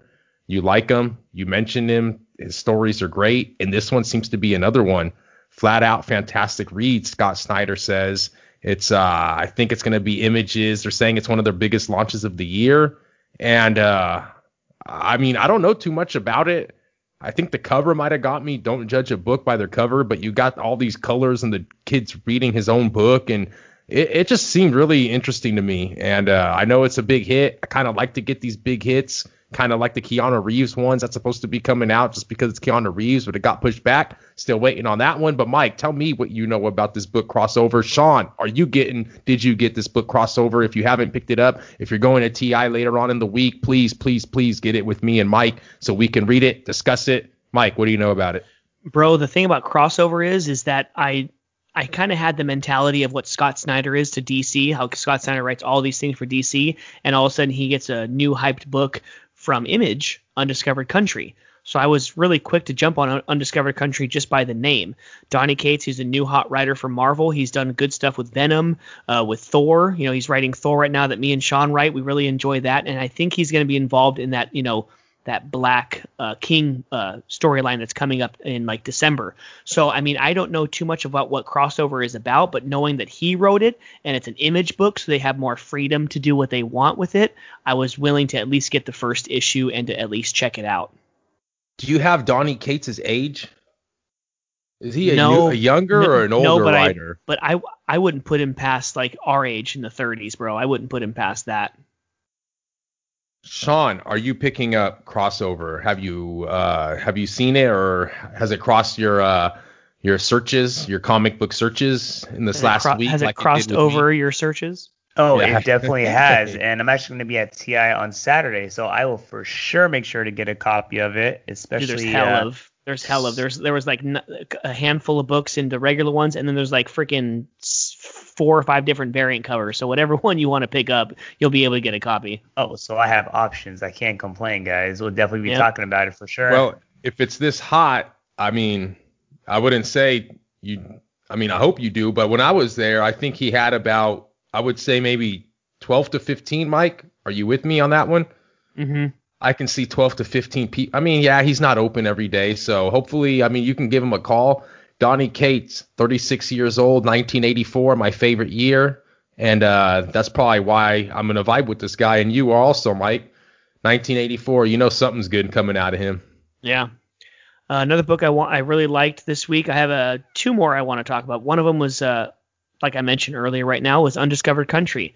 So they're in this world I mean, we had a huge description from that lady that's kind of like their host, their hostess with the mostest in this, you know, in this Unity uh, world. And dude, how cool was it that the guy put that little like red thing or whatever on his finger, and he like whatever he imagined appeared, and he got like his old van that he and they went on like a you know just cruising. It's really cool, and it just kind of painted like a a utopia, you know, because like Charlotte. Yeah, they got to see their parents and kind of talk to them and got the you know more information about but the closing and then what happened. And then of course the divide of all the areas and like how the United States looks now is because of this. And then dude Sam As, like when I I, I almost forgot that we're in the third the third part already. Yeah I was thinking when they were saying oh I was like that's right Aurora. I almost forgot. Unity Aurora and uh Who's with me? What was the uh Destiny? No, I think they're still in the second one. See, that's what I was thinking. I think I think Aurora, Aurora I, I think Aurora was like the whole like kind of thing that they made to like when they did the ceiling thing, right? They're like still in Destiny right now, right? Yeah, yeah, but yeah, Destiny. Sorry, yeah, Destiny. But yeah, that, but that's why I'm thinking. No, like, they're Aurora, in Unity right now. Destiny was before, and I was yeah. thinking Aurora was before that. No, because I think Aurora was like the like the algorithm or the plan, right? That kind of uh, did the ceiling and then right like wasn't Aurora the that's why I was when I was reading I was that's exactly what I was thinking. I'm like they're in the second land, right? And then I was yeah, like no, they're in the second land. Yeah, they're in the second land. But then okay. Destiny, man, like um he kind of broke out of the chains, so to speak, and he is definitely there to cause some destruction. So who's Destiny Man, man? He's obviously on this cover in his little mm-hmm. cocoon. We yeah. know that we know that Destiny Man is the man. I mean, he's obviously gonna. It's gonna be some huge reveal of like, oh my god, it was him or her the whole time. Holy shit, you know. Is it one of the parents? Dude, that's what I was thinking. I was That's thinking the same thing. Even the parents, man. Uh huh. I it corrupted them, and it was like both of them in one. like the Book evil is weird as out, you know. hell. Yeah. So and the other one I want to talk about is, dude, the th- three Jokers ended. The three issue little mini series from Black Label finally getting it from Jason Fabok and Geoff Johns. Dude, Mark, what'd you think about it? What'd you think about the final issue? I know both of us read it today. I thought it was pretty damn good. Don't get me wrong. I mean, I don't I don't know if it was the best I've read out of Black Label. It might have been one of the best arts, some of the best covers, I'm sure. But uh, I mean, I liked it. I, I I liked it a lot. I didn't think that. Um, I, I think it was. I was expecting something a little bit different. Maybe I thought, in my opinion, that it could have been like five or six issues. Like when I was reading this third issue, and I was like halfway through, I was just kind of thinking like, is this really gonna end in this issue? I felt like there was just Mhm. so much more that these like three Jokers were supposed to do. I mean, I don't know, but that was just my opinion, and it just kind of ended. And I, I mean, it was good, but But wasn't it wasn't it cool how they explained how the Joker had a plan to kind of turn like all the Jokers and they tried all these different type of people and then most of them failed, but then two of them succeeded. You know, they had the comedian, the criminal, and the the c- clown or whatever. And um, but Mark, if you like uh, Geoff Johns, Jason Fabok, they did an amazing job on that artwork and story on the Doomsday Clock. You know, the DC and Watchmen crossover. But um, no, I, I, do, just and I did pick up Doomsday Clock, the last issue 12, because Alec gave it to me. He's like, you probably aren't gonna understand it, but it's gonna make a lot of sense going forward. And I was like, okay. Oh yeah, yeah. No, it, it definitely. Uh, you know, going forward in 2021, it's gonna be weird and interesting to see how they incorporate that. But no, dude, the three Jokers, I thoroughly enjoyed it. It kind of, you know, brought story was, you know, together with Death in the Family and kind of the PTSD that came with, you know, Jason Todd Red Hood getting killed and him coming back to life, and of course from the Killing Joke. Barbara Gordon, Batgirl getting shot by that the other Joker, and then her becoming paralyzed for a while. So it's it definitely brought all the PTSD there. But the one thing I wanted to talk about was when Jason and Barbara were getting attacked by all the Jokers. Did you get kind of the feeling from Batman when he was in the theater, like the current Batman story a, few months ago when he was getting attacked by all the Jokers, all the zombie Jokers? I had a feeling of like like similar, like oh my god, this looks exactly like Batman 90 whatever, you know? I mean, there's been so much Joker stuff going on lately ever since October 4th of 2019.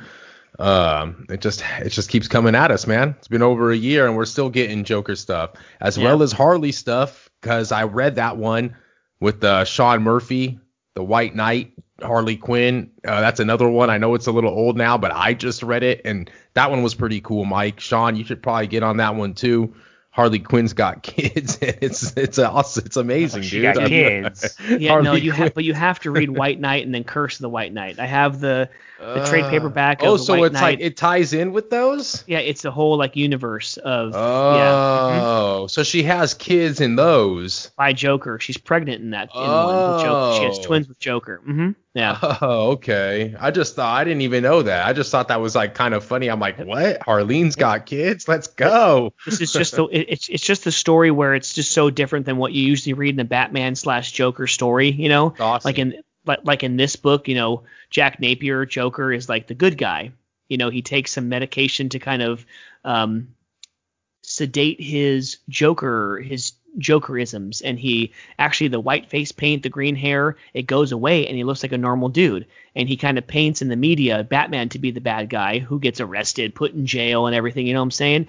And then also in Curse the White Knight, you bring Azrael into it, and then the whole story of how you know like my family, like his family is the real true family of of Gotham and not the Waynes. Like so they go into the history and stuff. It's just and then they create this whole he creates just some universe and then of course here's the side story with Harley Quinn herself. So it's just I it's an amazing book.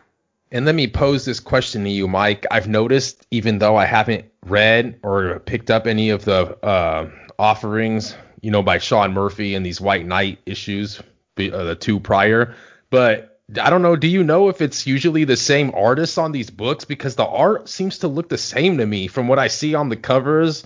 Matteo Scalera, Dave Stewart, shot out uh, the Oakland A's pitcher. 1980s. you guys are great. You a fool. but is it is it the same? I, I think it's probably the same because I mean the art looks fairly similar to what I remember seeing on those books on the shelves at Treasure Island Comics in Fremont, California. Check them out. Curbside. Yeah, I believe so. I believe there it's very similar one. Yeah, I believe so.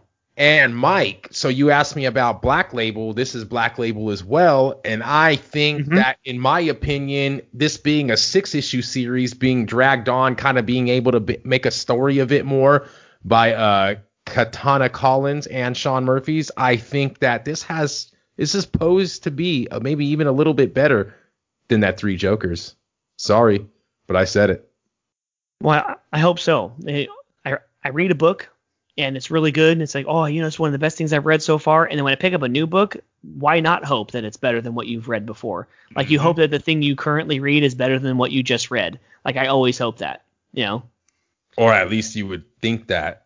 And another book that was kind of cool that hasn't been that cool lately to me, in my opinion, as he's sliding off of it in Bendis, I think that action action action actually finally start to make sense yes. damn sense of this red cloud man yeah the house of the house of kent part five that was a pretty good issue too i did like the i did like the story and how they fought that whatever the hell that thing was and brainiac 5 definitely helped him out I mean, but that thing in the red cloud, it was like unstoppable almost. I mean, nothing was penetrating it. Nothing could kill it. Nothing. I mean, that nope. thing is a monster. Yeah. But we're Sean, gonna see how much of a monster Lois Lane's gonna be because she got locked up, baby. Remember that? Sean, how's the new writer going so far for Flash for you? Doctor Alchemy and how he kind of harnessed his power in like his own ring. That story's it's it's it's gonna be good. I liked it. I agree. Uh, I was definitely a little not skeptical, but I just had straight up questions because I mean, even reading his uh, first one, it wasn't Williams. It definitely wasn't Williamson. You can tell immediately, but it it was good. It was good, and just seeing how I think the artwork I can already tell is a little different.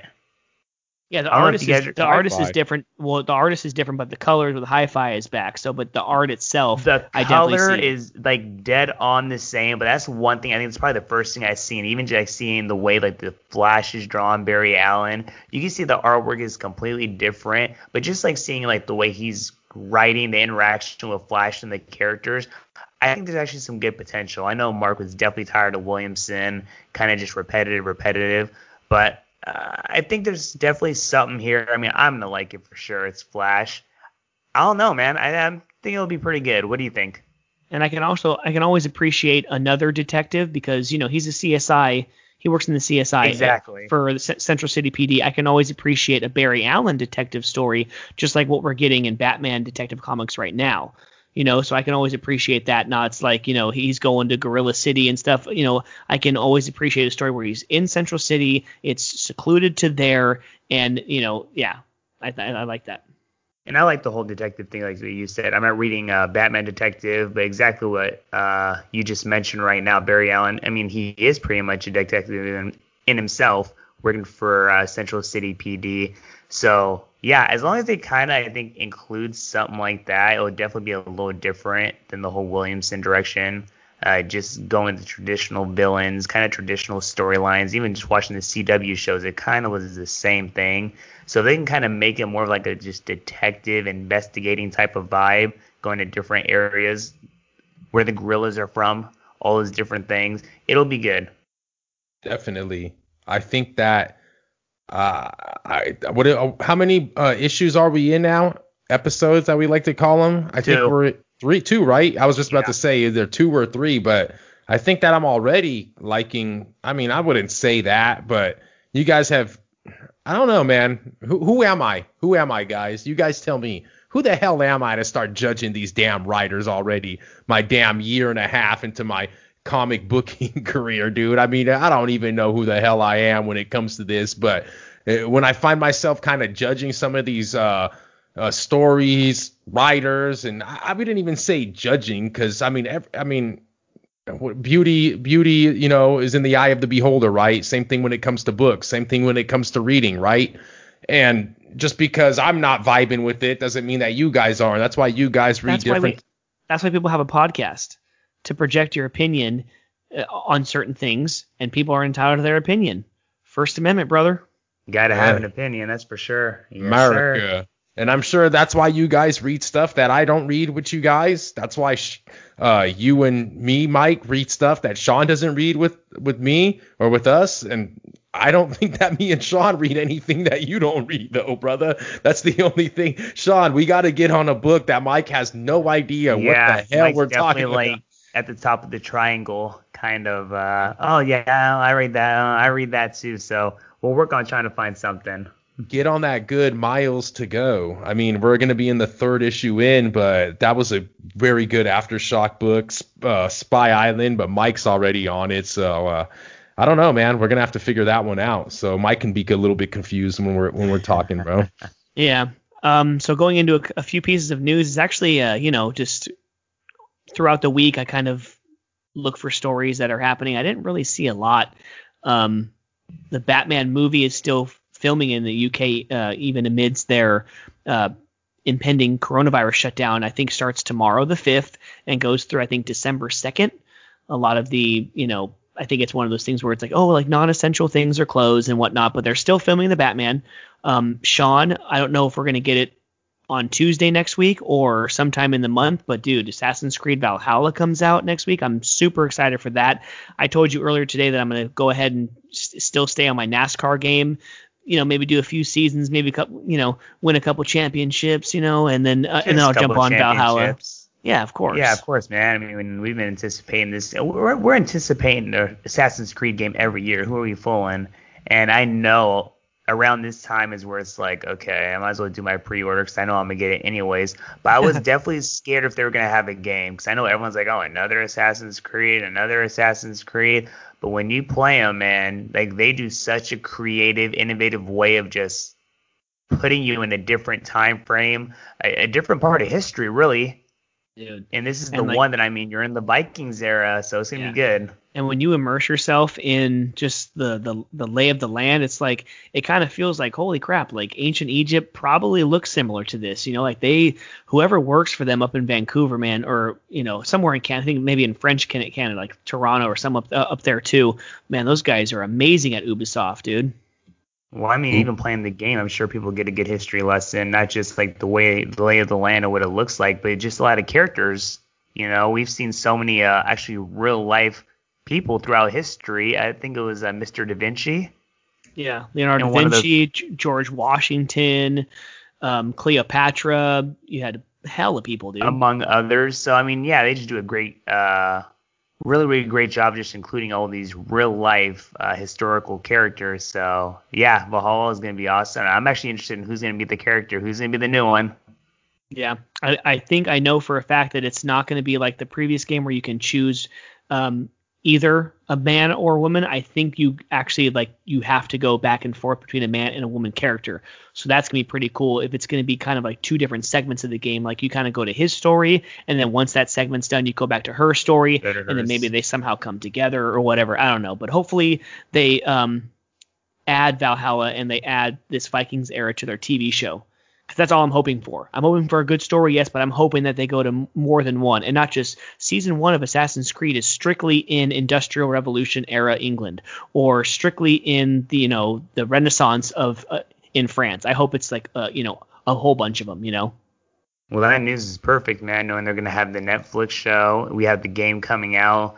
I'm just really excited for the details. They're gonna probably slowly start immersing into what the show's gonna be about, who the actors are gonna be, and what. So, if you can pick one era, like one direction they went with the show based on the games that we've played, Mike, which one would you like? Okay, well before uh, I'm gonna go ahead and stall and think of my favorite era, but I'm waiting for them to finally get into somewhat of a you know like World War One, World War Two, because there's been like some uh, bonus content or whatever that you do a mission during World War One, I think, or World War Two, and you're in um, you might be in England or in Paris or something like that. But if I were to pick one to be in the show, hmm, it's got to be either the Gladiator one that they just did Yep. or the one where they did what like the mid the mid or the early to mid 1700s and Black Flag. I'd love to see like the pirate ships and you know going from island to island. I, I would love to see those. What about you? I agree with you, bro. I think Black Flag. I mean, uh, you know, there's been all these good ones, but Black Flag might be the one. I just that was like the first one that you could really go on ships, and you just had that like just Caribbean-y, just the whole pirate, the whole just the, basically a lot of just going land to land, not just the whole just lay of the land on horses. I don't know, man. Some about that. I mean, I watched Pirates of the Caribbean they made the whole video game. That's the whole thing I could think of, the whole Black Flag. So I would definitely go with the pirate ship era. Uh, also, Assassin's Creed 3 when they do the American Revolution, that'd be cool because you have the that because you have the story to where your dad is a tem- is a Templar and then you fight with the assassins. So it's kind of like that drama. You have the drama along with the action that you can add to the story. And, and you know what? They might uh, make something completely different but it's in the world of Assassin's Creed. They might not do a specific like Ezio story or a specific, you know, Connor story, but you know, I just hope it's good. Honestly, as long as it wasn't like the movie. I'm not saying the movie was bad. We talked about it previously. Could have been better, had a lot of potential. Maybe another movie they could do better with. But as long as they don't go the direction that the movie went, I think it'll be really good. Yeah. Mark, have you uh, watched anything on your streaming services? Anything on the tube? Have you gotten any time to watch stuff lately? Definitely not, bro. you know I'm the I'm the wrong guy to ask when it comes to streaming, man. I know. Uh, I know. I I mean, I've been wanting. I wish we turn... all had time. I wish we all had time, man. I've. Uh, how long has Doom Patrol been released on on HBO Max? And I re, I just watched the first episode of season two yesterday, and it's been out for two months. You know. I remember Doom Patrol, man. That was when that DC Universe app when you told me to get it. That was way back in our DC in our DC uh, comic booky beginner days, man. And that was the mm-hmm. one that you would tell me like, man, is that the one that or no, that was is that the one that you were like they were like slam their head on the car door and break it and just like with the That was uh th- that was Titans. Titan. So based yeah, so, so, that was Titans, but Doom Patrol is even weirder. Like it's just this ragtag group of people is and then you, in it. No, that would be like Suicide Squad. Mm-hmm. Oh. Yeah. They no, had a um, couple of shows on there that I was thinking about checking out. I remember yeah, that. No, but Doom Patrol is based off of like the young animal side, kind of like Vertigo and stuff. It's kind of separate from DC, but it's a DC like property.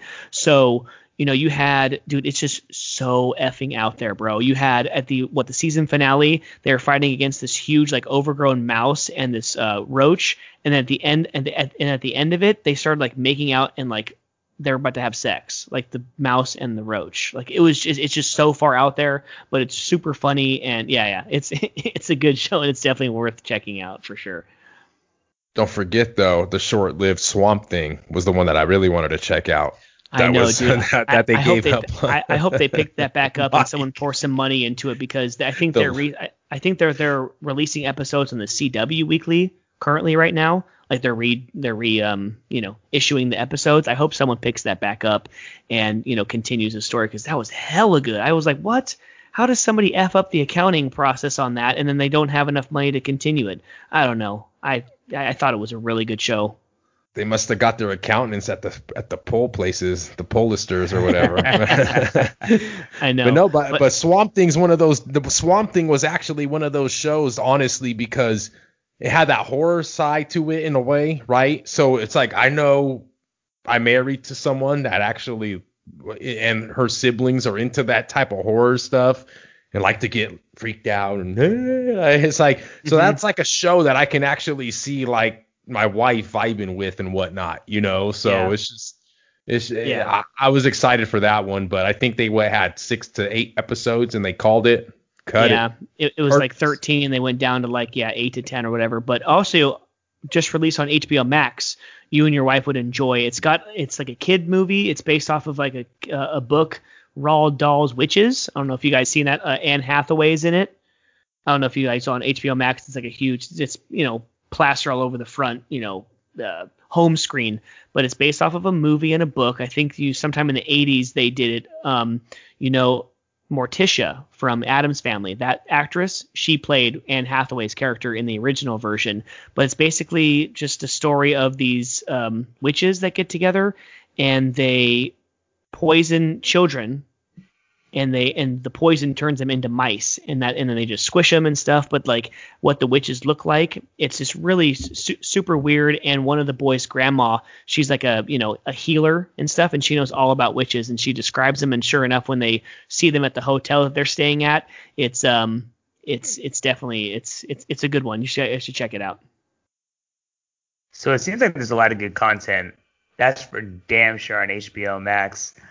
Honestly, bro, the way you're talking about it, a lot of stuff that's already out, the stuff that keeps coming out. I know in pre-production we were talking about the shows. I might need to get it myself or at least check it out because I'm definitely wanting to look through just just a directory and see what they have. Because I mean, the way they're adding stuff, I mean, Snyder Cut, that's coming soon. Uh, the whole Superman show, that's eventually coming soon. I mean, they got some good stuff Yeah. it's us too. You know, we're not really too picky, and as long as there's new content, good content, we're gonna watch it. Yeah, dude, and they have the Green Lantern um, original series. They have the GCPD, the Gotham City Police Department uh, show coming out that's supposed to be based in year one of the Batman movie because supposedly the Batman movie is supposed to be set in year 2 Mhm. So who knows if we'll even see um, Robert Pattinson in the TV show, but who knows? Man, there is tons of stuff. I, I'm assuming Titans is going to be moved season three to HBO Max. We've already confirmed. I don't know if I talked about this last week, but Jason Todd, who's was in the show last year, he's going to be Red Hood in the next season. So obviously he has to get killed by the Joker and put into a Lazarus pit and come out because you know they have to. They have to follow the story, right? So And are you Yeah, talking? You're talking about stuff. Titans right now, right, Mike? Mm hmm yeah. And I'm reading right now that they just unveiled the start the new look at Starfire. So there's I think that it's gonna be getting a lot different in this season from what I'm reading here. Mike, you probably saw it, comicbook.com. Uh, Is it like just a new look, like like what her attire is, or is it a new here, actress? Ti- Titan season three just reveals its first look at Starfire. Quote, Oh, things are going a little bit different in the third installment of the DC Universe show as new characters and concepts continue to get folded in. Starfire has been a constant source of the conversation as Titans has gotten off the ground. Everything from hairstyles to casting and the unquote. But yeah, Cool. uh, it seems like Nice. they're. I mean, it seems like a decent show, man. I, I, I mean, It's good, dude. And, and then like It- with with it, it being HBO Max slash it used to be DC Universe, they have the Netflix, Hulu, HBO Freedom to have the violence and the cussing and stuff. So it's like a rated R version of your classic TV shows or movies. And although I'll admit, guys, and everybody that listens to this podcast knows I'm not the huge streaming guys, but I will, and I'll admit, I will take into consideration, or that's not even the right way to say it, but I will give, you know, thanks and praise to everybody that works on these shows because, I mean, to keep, I mean, it's one thing to shoot a movie and do it one time, but when you're coming out season after season and you got these costumes and these scenes and you got these actors and actresses and characters that you keep bringing in and out, and I mean, they go all out on some of these shows. I mean, I think that to keep producing them, that's why obviously shows come and go, in my opinion, because you really got to have that audience for it. It's not a one time thing, it has to keep hitting. And it's just, I think that when shows keep on coming back for third, fourth seasons, they obviously are coming back for a reason. But I mean, don't, don't forget about it. I mean, it takes a lot of, lot of work and effort behind BTS, behind the scenes to keep these things running. And with this pandemic that we just had, it makes it 10 times harder. So, uh, shout out to all the hard working men and women in Hollywood, show business, and uh, whatnot. Warner Brothers, uh, HBO, Disney, everybody, especially here in California, where I mean, I would say like 70% of it probably comes from. Uh, shout out to you guys as well as everybody on the front line as well. And You guys are on the front line for our entertainment purposes. well, before I b- before I get into our last little news bit, um, Sean, you have to check out Stargirl. Like catch up that first season because I'm I'm gonna guarantee you with Arrow gone, it's gonna jump up to number two show out of all the CW shows. So I don't know is how that good. I don't know how Superman and Lois is gonna be in 2021, but that's a really good show. I, I, I thoroughly enjoyed liked it. the CW show, so I'll, Yeah. I'll for sure check it out. I know you mentioned it before. Yeah. So um, to round out the comic book side, or at least the entertainment side, and the podcast itself, we want to mention and kind of, uh, you know, give a little shout out and, and rest in peace to uh, Mr. Sean Connery, one of the greatest actors in our era, in our parents' era. You know, like he made his film debut like in the 50s or whatever. He had a you know four or five decade career. He was the first James Bond. Um, probably he's not my James Bond, obviously. Like our James Bond is Pierce Brosnan and Daniel Craig. But going back, I have a box set of all the movies. Going back and watching all the movies, he's definitely one A to me. He's definitely the first Bond that I would, you know, represent when I say, hey, who's the best Bond? Sean Connery is that dude. And I would put Daniel Craig at number two only because he tries to emulate Sean Connery.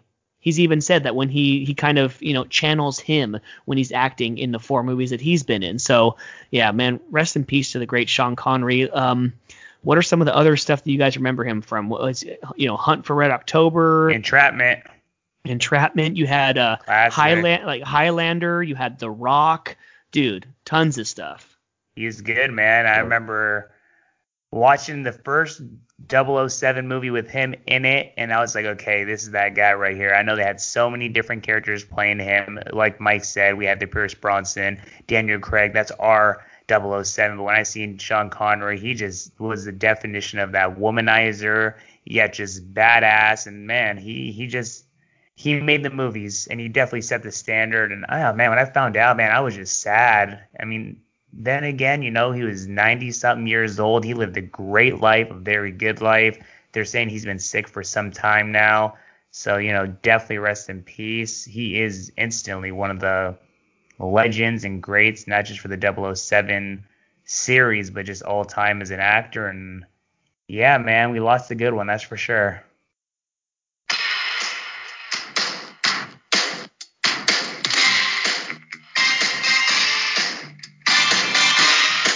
Get it.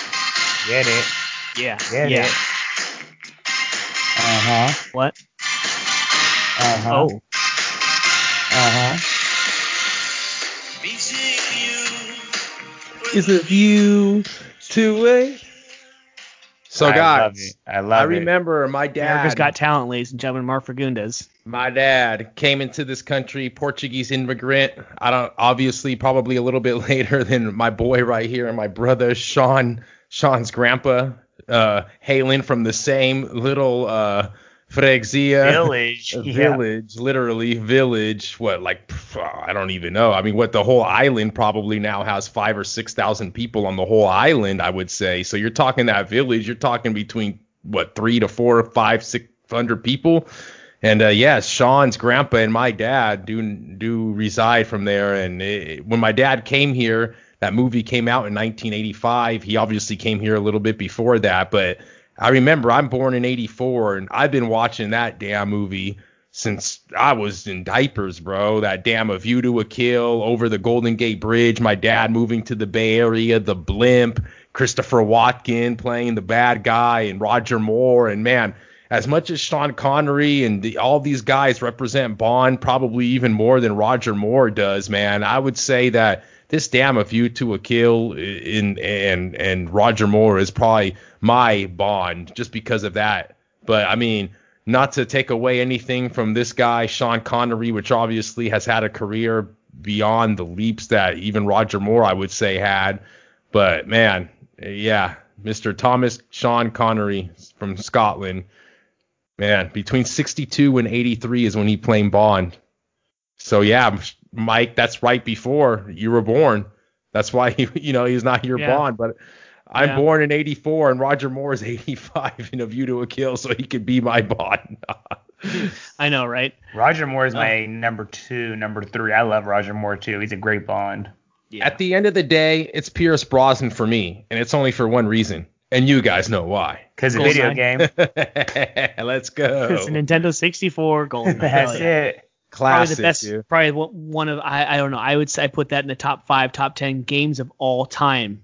But can we do that next week, or can we do Mike set it up as Yeah. the ho- host producer? Set it up. Can we have a uh, uh, a, a game console of our generation? Because I would say, Okay, uh, dude. I- Oh, oh, we want to have two different 60 podcasts then, because we have a whole. We could have a whole two-hour podcast on just classic music, games, TV shows, all of that stuff when we were growing up. Holy shit! that Nintendo 64 when it came out, bro, that thing was a game changer. And it had Oh, yeah. some games on there. It had some pretty damn good games in the beginning stages of that console release back in the mid 90s. That it was pretty badass, and we can talk about that on another podcast. But it is getting late, late, gen- ladies and gentlemen. Yeah. yeah. So we're so we're done uh, for tonight. Episode 87, uh, the best year. I don't know about 84, but Sean, episode 87. That's that's that's the one right there. It's the one, man. That's Some legends another thing born in '87. That's for sure. That's another thing we can pull up on that episode. We can uh, pull up the things that happened in '87, teams that won, teams that lost, and Well, the uh, world was blessed with two brothers born. I mean, let's just talk about the most important thing, Mr. Miguel and Sean P. I mean, I'm not trying to take it away from everybody, but 87, very, very special two episode. to one. You guys win the electoral college. There it is. No, but we're but we're only New Hampshire and Delaware. You, you have uh, Texas. No. I got Texas. Let me tell you something. I got Texas. you know, I'm going to get Texas. I'm going to get it. I can't lose Texas. I own the Rangers for Christ's sake. The people always forget that part about it. All right, Sean, take us away, bro. We're getting Yes, yes, yeah, it's getting it late for definitely sure. is getting late, but we are loving the Bush boys. We are loving all the good laughs. Most importantly, we're loving the Comic Bookies podcast. We are colliding the world of sports and comics weekly, having so much fun, guys. Uh, we're slowly seeing more and more interaction, which you are loving. You guys know the social media, which Mike will let you guys know. But definitely just keep checking us out and keep interacting. I know we've uh, definitely gone worldwide, which we are loving. We aren't getting our paychecks yet, but we're almost there. and we're going to keep having fun, guys. Uh, definitely, definitely good. All the Americans voted. We'll be having a president, I'm sure, announced by the time we uh, release this, or probably by the next uh, episode. And yeah, guys, just keep supporting us. Keep checking us out. Mark, Mike, let's get it, guys. Definitely, Sean. Definitely, Mike. We're internationally known on the microphone at this point. Although, uh, as you mentioned, yes, not getting paychecks yet, but we do it. We do it for the love. We do it for the. We just do it for the love, man. We ain't doing it for the fame. We ain't doing it for the money. We do it because this is us having our weekly conversation as brothers and just sharing it to the world. You mentioned it earlier in this podcast, Mike. That's what podcasts are about. We give our opinion. People might like it, people might not, people might hate us, people might love us, but at the end of the day, we have a platform. And this platform was given to us by this great, great country of America. You know, so um, everybody out there, uh, do your due diligence and be a, a good civil uh, civilian. And uh, you know, just if your party doesn't get the the outcome that you desired, just remember that life continues. Life's bigger than uh life's believe it or not, life's bigger than the White House and whoever's sitting in that presidential chair. And uh yeah, I just uh hope for the best and uh pray for the best and just uh we're going into November. College is uh full on. NFL is halfway through 16 games. So let's get it, man. Let's uh, enjoy it. Get the dust off those coats and uh, get ready for the season because winter's around the corner and 2021, hopefully a better year forward is upon us. So thank you guys. 87, your year. I appreciate it.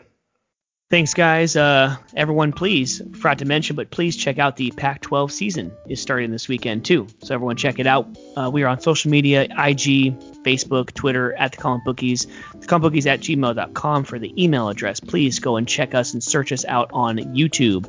We're releasing content every week for you, so please enjoy those videos. But yeah, for Mark, for Sean, this is Mike from the Comic Bookies podcast. Enjoy episode 87 and enjoy the sports, enjoy the comics, and enjoy each other. Peace the hell out. Peace. Always enjoy each other and your president. Ah, come on. Come on. Someone's got to win this thing. Come on. It might not be until next week. Ah, It might be episode 88. Ah, But come on. Someone's going to win it. We love you guys. Comic bookies. Peace.